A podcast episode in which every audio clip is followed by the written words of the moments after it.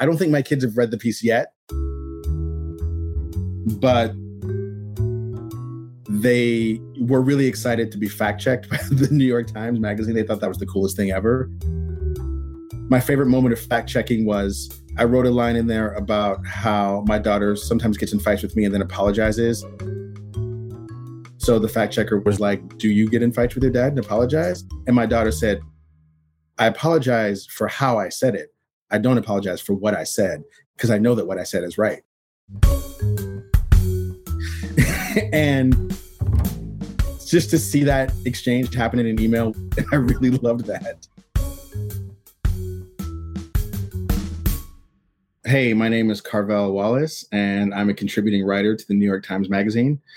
And I'm going to be reading my essay called Facing the Wind Raising Black Teenagers Amid Pandemic and Protest.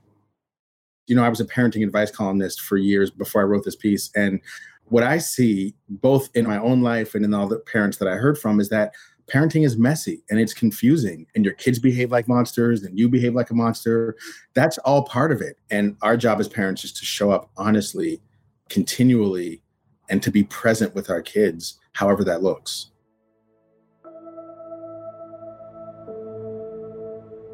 I wrote this piece a few weeks ago. I started it. And at that point, we were talking a lot about the killing of George Floyd and Ahmaud Arbery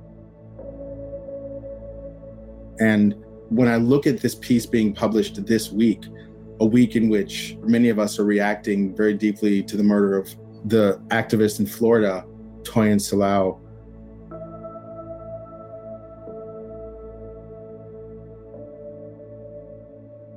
This one hits me so deeply for so many reasons. And part of it was because she was a teenager. She was the same generation as my children. And I think about the ways in which when men are killed, everyone jumps into the street and hashtags it immediately. And I want myself and my son and my daughter to know that that's not enough. That what women and trans women and trans people face is many orders of magnitude beyond what we've been talking about so far. And it's almost like you can't even write fast enough to keep up with this. But I guess that's where I want our conversation to be, and that's where I want us to go um, as we move forward from this. So here is the essay, and I hope you enjoy it.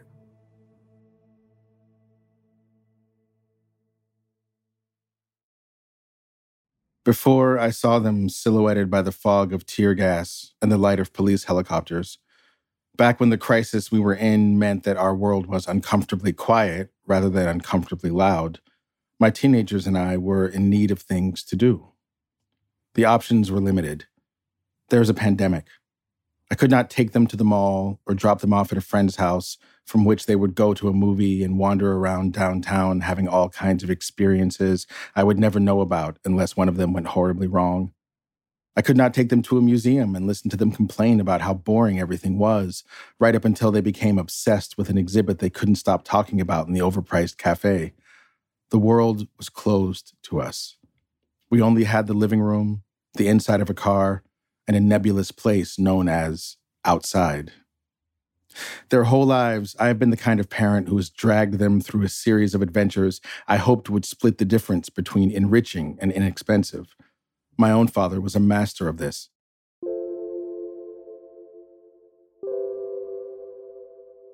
I remember him taking me and my brother to watch planes take off from Washington National Airport, or strapping us into the front seat of his cab so we could eavesdrop on his conversations with fares, from nuns to prostitutes to congresspeople. When my kids were little and I was really broke, I tried to live by this same ethos. A favorite adventure was to pick a random bus line here in Oakland and ride all the way to the end and back while the kids clambered on their knees in the plastic seats, watching the boulevards pass. I was trying to show them that there was enough beauty right in front of us, in the neighborhood, on the bus, at the library, to sustain us. There was beauty in the trees and the graffiti, the taco stands and the people. We belonged to a world. Our neighborhood was one that none of their Disney movies or Nickelodeon shows ever told them was beautiful. I wanted to deprogram them, help them see that beauty was feral and wild, democratic and free, that it belonged to us, wherever and however and whoever we were. With the world closed, we had to search further. I piled them into the car to go for drives. Often, I would have no idea where we were going until we were halfway there. A teacher in my college theater program, a director, once told me that when she was struggling in a rehearsal, she would sit in the last row of the theater and announce, I have an idea. She would then begin a long, slow walk toward the stage, and by the time she got there, she'd better have had an idea. It wasn't until I had kids that I understood this. We have visited beaches and forests, brackish inlets where seals bob and cranes perch.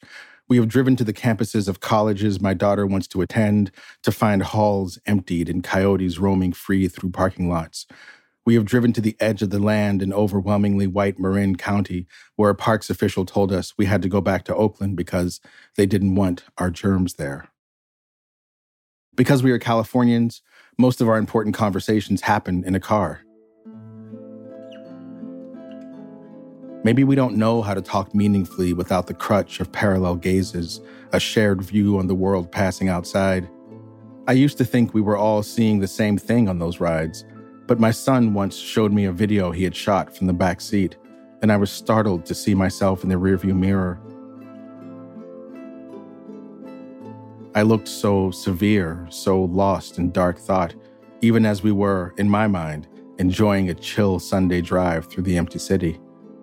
I realized in that moment that I had almost no idea what my son saw when he looked at the world. My children were 13 and 11 at the time of the 2016 election, and it was in the car the morning after that they asked me what had happened. I didn't know exactly what to tell them, I have an unfortunate need to explain everything as completely as possible, to offer them the grandest view. I worry it is too much for them, but they are stuck with the father they got. So I thought about it for a long time. As long as it took to get to the freeway and past the first two exits, the gas station, the temple, the curve where I once saw a car spin out late at night, barely missing me at 70 miles per hour. That night, I kept driving, and another car seemed to stop to help, or at least I decided it did, as I continued into the darkness, my heart still in my throat. Finally, I told my children that one of the most important questions you have to answer for yourself is this Do I believe in loving everyone, or do I only believe in loving myself and my people? I told them that their mother and I had each decided at some point in our lives that we believed in trying to love everyone. But there were some people who simply did not believe in loving everyone, and that was just the way it was. I told them that their mother and I had made our choices, but we could not decide for them what kind of people they would be. They had to decide for themselves. They were quiet. Maybe this was a pivotal moment in their young lives. I wanted to think it was, but maybe they tuned out after 30 seconds, letting their thoughts wander to things more present and graspable, like what I had packed in their lunchboxes. On one trip in late March, we ended up across the bay in San Francisco on the top of Bernal Hill, a windy, grassy rise near the geographic center of the city. Under normal, non quarantine circumstances, this is a trip that could take 75 minutes one way, but we have not had normal circumstances for a while. It took 15 minutes. On the way there, I took a detour to show them a building in Bayview where I used to work at a nonprofit. This was before they were born, before their mother and I were married. I had never shown them this part of my life before, but somehow it felt time. The streets were empty. The world would soon be theirs. Perhaps it already was. Why wouldn't I tell them every single thing? When I worked there, I helped run a youth gardening program. We managed several farms in the housing projects, grew vegetables, sold or donated them to residents, taught kids about nutrition and nature, they came to our program torn between what most would consider two worlds. On one hand, incarcerated parents, siblings lost to violence and addiction, and a world that treated them as throwaways. On the other hand, organic farming of strawberries. I was in my early 20s and in over my head, as almost everyone who works with youth is. But I knew that I really liked the kids, even the difficult ones. I liked their wit and brilliance, their hunger for something positive. I liked their gallows humor about working in the fields like slaves, their consistent clowning of my white hippie coworkers. Mostly, I liked the way they kept coming back day after day to share the simple, timeless miracle of seeing food grow from the ground. The organization eventually folded after the city, amid allegations of corruption and misuse of funds, barred it from receiving municipal contracts. Its executive director went on to a high profile job with the city, but on the first day of quarantine, a former coworker sent me an article about how he was now facing federal charges in a bribery scheme. He and I never talked often, but he would occasionally summon me to his office and take me into his confidence, maybe because I was young and black and seemingly impressionable. Once he asked, who else is doing for our people what we're doing? Let someone else step up if they don't like how I do business. Some 20 years later, I still don't know what I think about that. I know he was wildly problematic. I also know that one of our farms, a beautiful multi acre farm, still stands today in a neighborhood where for decades the only place to buy food was the liquor store. We arrived at Bernal Hill about 20 minutes before sunset and began climbing the dirt path on the south side.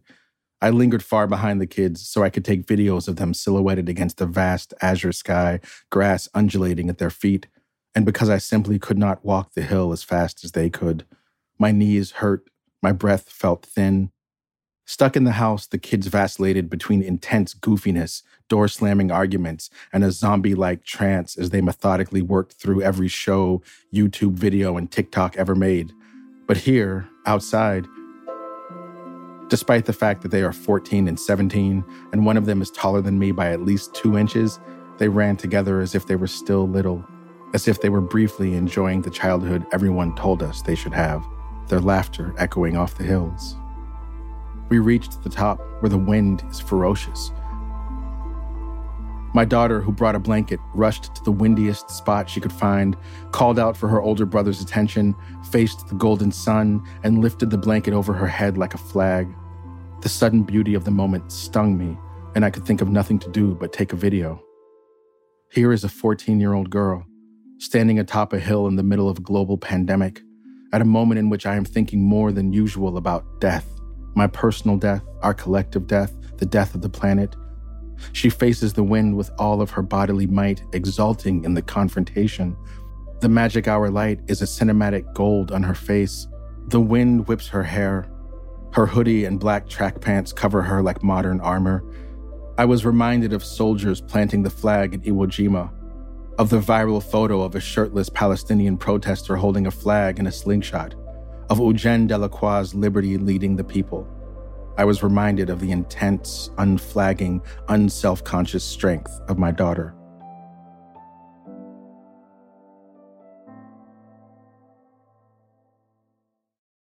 The following message is brought to you by Charles Schwab. The distance between Washington and Wall Street gets shorter all the time. From the government's response to the coronavirus pandemic to the upcoming election, the policies and politics coming out of Washington are sure to impact markets. Mike Townsend, Schwab's Vice President for Legislative and Regulatory Affairs, hosts the original podcast Washington Wise Investor, where he takes a nonpartisan look at the stories that matter most to investors. Listen at schwab.com slash Washington Wise or wherever you get your podcasts. My teenagers have, on the whole, taken the pandemic much better than their parents have. My daughter, especially, found our daily briefings of coronavirus developments tedious.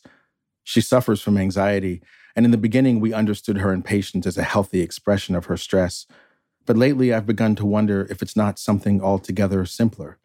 She's just bored of hearing the adults in her life bemoan the world we clearly created. Her generation has known nothing but chaos and impending doom. She was in third grade the first time our minivan was diverted from the road on the way home from school by a phalanx of officers in riot gear. She was six the first time she asked me about climate change. Her white male sixth grade teacher said the N word with a hard R. Her seventh grade science teacher gave the class the New Yorker article about the West Coast's inevitable city destroying earthquake, she was 12 when an 18 year old black woman was murdered in what many feared was a racially motivated attack on the same BART platform where she catches the train to school. She has lived through school shooting drills, neo Nazi rallies in the park where she used to play, police murders, car break ins, sexual predators lingering outside her schoolyard, and weeks of wildfires that turn the sky orange and make it impossible to breathe outdoors. A global pandemic that shuts down the world was not news to her. It was the opposite of news. It was something as old as her life. She found a perch on the top of the hill to sit in the sun fashioning the blanket around her legs to protect herself from the wind. Sometimes my daughter resents being dragged along on hikes. Her resistance is mostly good spirited, a quick eye roll, but every once in a while, she hits within herself an obstinance that borders on the self destructive. She tells me she'd rather sit alone in a parking lot than walk with us along a trail, or that she's going to call her mother, who is an hour away, to pick her up because she doesn't want to wait for 30 minutes. In these moments, she has a kind of scorched earth policy on airing her grievances. She will, in the knife like and breakneck style of a 14 year old, tell me I always have to be right, tell her mother she's manipulative and passive aggressive, tell all of us she doesn't care about our feelings. It hurts in a way that little else does. Later, she will apologize. Later, we can have an honest, gentle talk about these feelings, her wisdom in those talks leaves me speechless, just as her sudden nihilism sometimes terrifies me and leaves me shattered.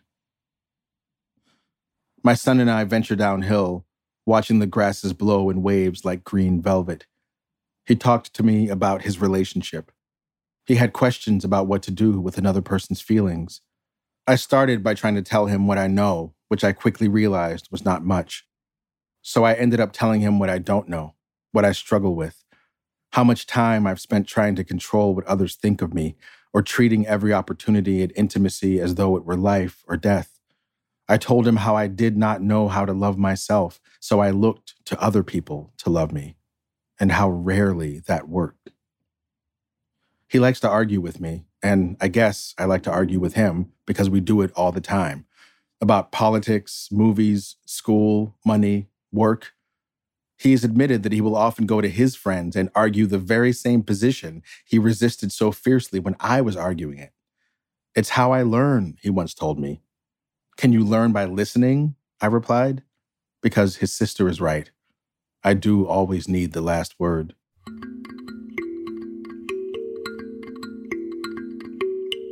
On our way back up the hill, a red tailed hawk flew past his head, seemingly within inches.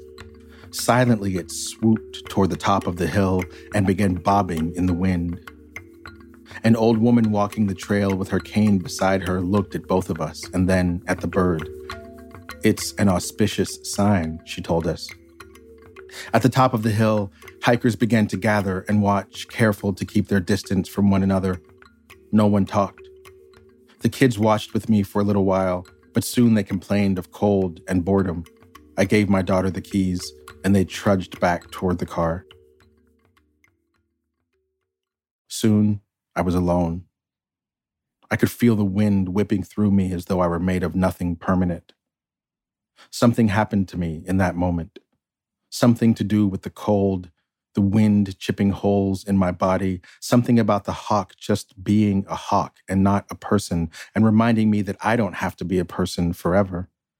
Something about experiencing this beautiful moment with my kids and then my kids going away because it was time for them to go and be warm on their phones and maybe figure out what kind of burritos they want me to get them on the way home. I remember when my son was being born and the midwife described labor. On one side, there are all the women who have not given birth, and on the other, there are all the mothers welcoming you with love and open arms. And in the middle is a long, dark path that you and only you must walk alone. Something about my getting older, a thing I definitely didn't think I was going to be doing, something about having once held my dying mother in my arms and knowing that I too will one day be one of the dying, maybe even soon, Something about realizing that no matter how much I try to prepare my children for the fact that their father is only a man, a man who will one day grow old and weak and die, they won't fully realize what that means until it's too late. Something about all of this reminds me that I am, in the end, walking this alone, even though we do on this Wednesday go and get burritos together. A few days later, my daughter is telling me that her mother doesn't care about her mental health. She is crying, so I try to stifle my laughter. I can think of no person on earth who cares more about anything than her mother cares about her. A few days later, I criticize the way my son does or doesn't help around the house. He blows up at me. He tells me he's tired of my parenting. He tells me that he knows I don't approve of him and that he doesn't want to hear what I think. It occurs to me that my children are sometimes irretrievably selfish. How much of that is their age, their development, their generation? How much of it is me? The next day, my son sits me down to talk through his theories about race and media. A couple days later, he tells me again that he wants nothing to do with me. At one point, he watches the video of Ahmaud Arbery's killing. The black jogger was running in a quiet Georgia neighborhood when three men in pickup trucks chased him down, including a retired law enforcement officer and his adult son, who shot him multiple times, claiming they believed he was a burglar. For an hour, I listened to my own child work through the horrifyingly mundane process a young black man goes through when he watches another young black man be killed. This can't be. It makes no sense. Why would they do that? They're going to prison, right? After a while, my daughter joins. Dad, have you seen this video? I don't watch these videos, I tell them. And then I pause before I say, I've been seeing them since I was your age. I don't look at them anymore. I can think of nothing else to do but tell them the truth. I've been seeing these videos my whole life, I say. You want to know what my trauma is? It's this. It is a sentence that feels reckless, sharp in my mouth. I don't know why I say it. Maybe just because it's true. I don't know if they understand. I don't know if I do. I only know that it is incredibly sad to admit to your children that you've been seeing videos of black men being killed since you were their age and you haven't been able to stop it. I only know that I have spent a long time avoiding loving myself so that if I am killed, it won't be that great a loss. I only know that it is hard to show them how to love everyone if you're not even sure how to love yourself. I know that it is time to tell them the truths I have been afraid to tell them until now.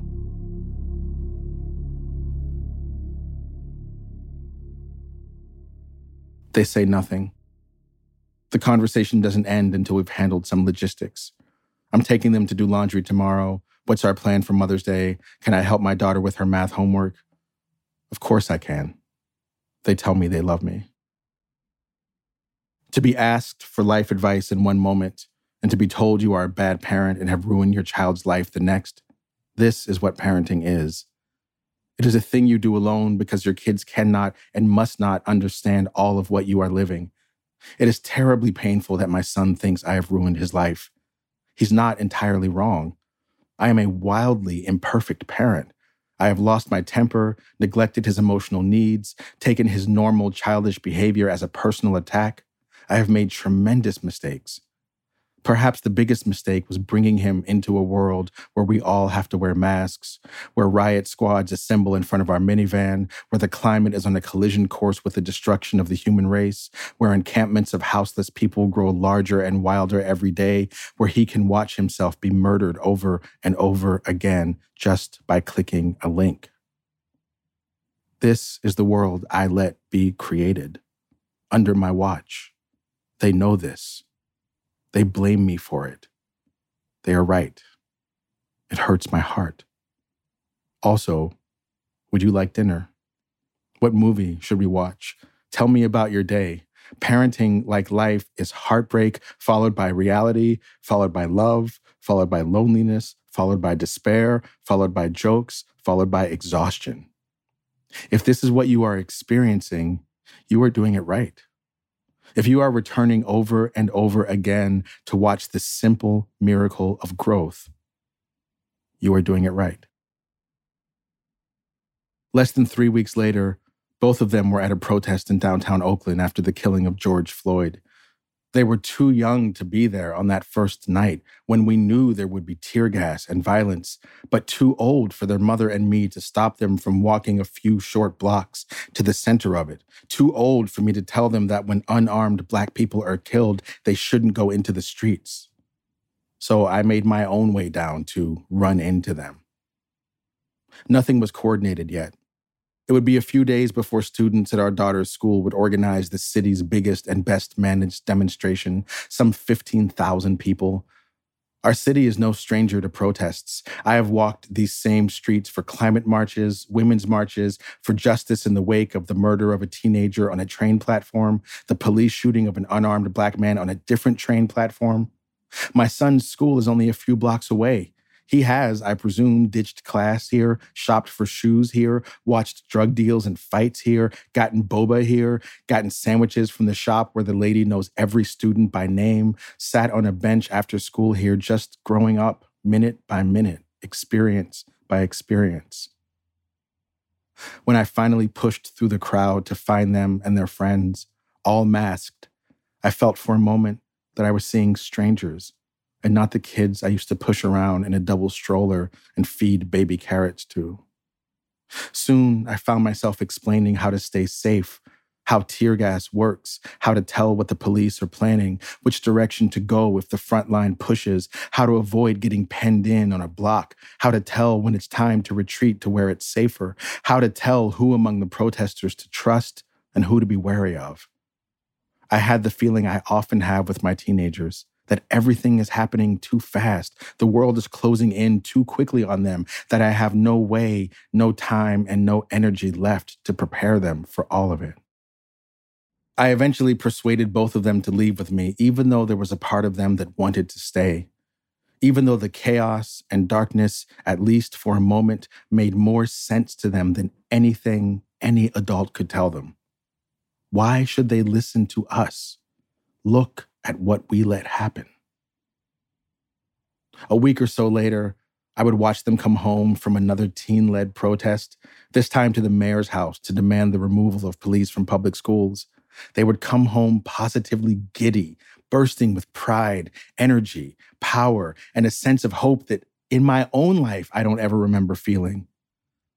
But that first night, as I tried to fall asleep, the image that stayed with me was my son's 17 year old frame, indistinguishable to the police and security cameras from any black man's, from anyone's baby, silhouetted against the light from a police flash bomb, the terror and glee in his eyes as he saw it finally acknowledged that everything is on fire. I didn't take them to that protest. I didn't want them to be at that protest. It's just that I had no choice but to meet them there.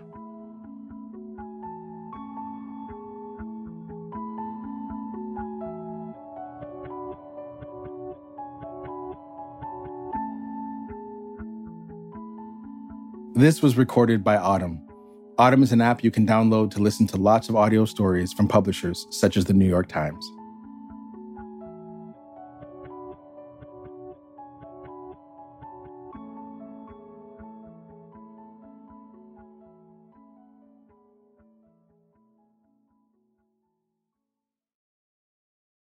If you're single, are you dating on the Match app yet? Are you a sourdough starting, microgreens growing, closet organizing superstar? It turns out post pandemic singles may be the most interesting people out there, and they're ready to have those what did you do last year conversations. After this year of being focused on yourself, there's never been a better time to partner up. Download the Match app, set your preferences, and their powerful recommendation engine takes it from there. And bonus, it's now 100% free to message your top matches. Get ready to start something great. Download Match today.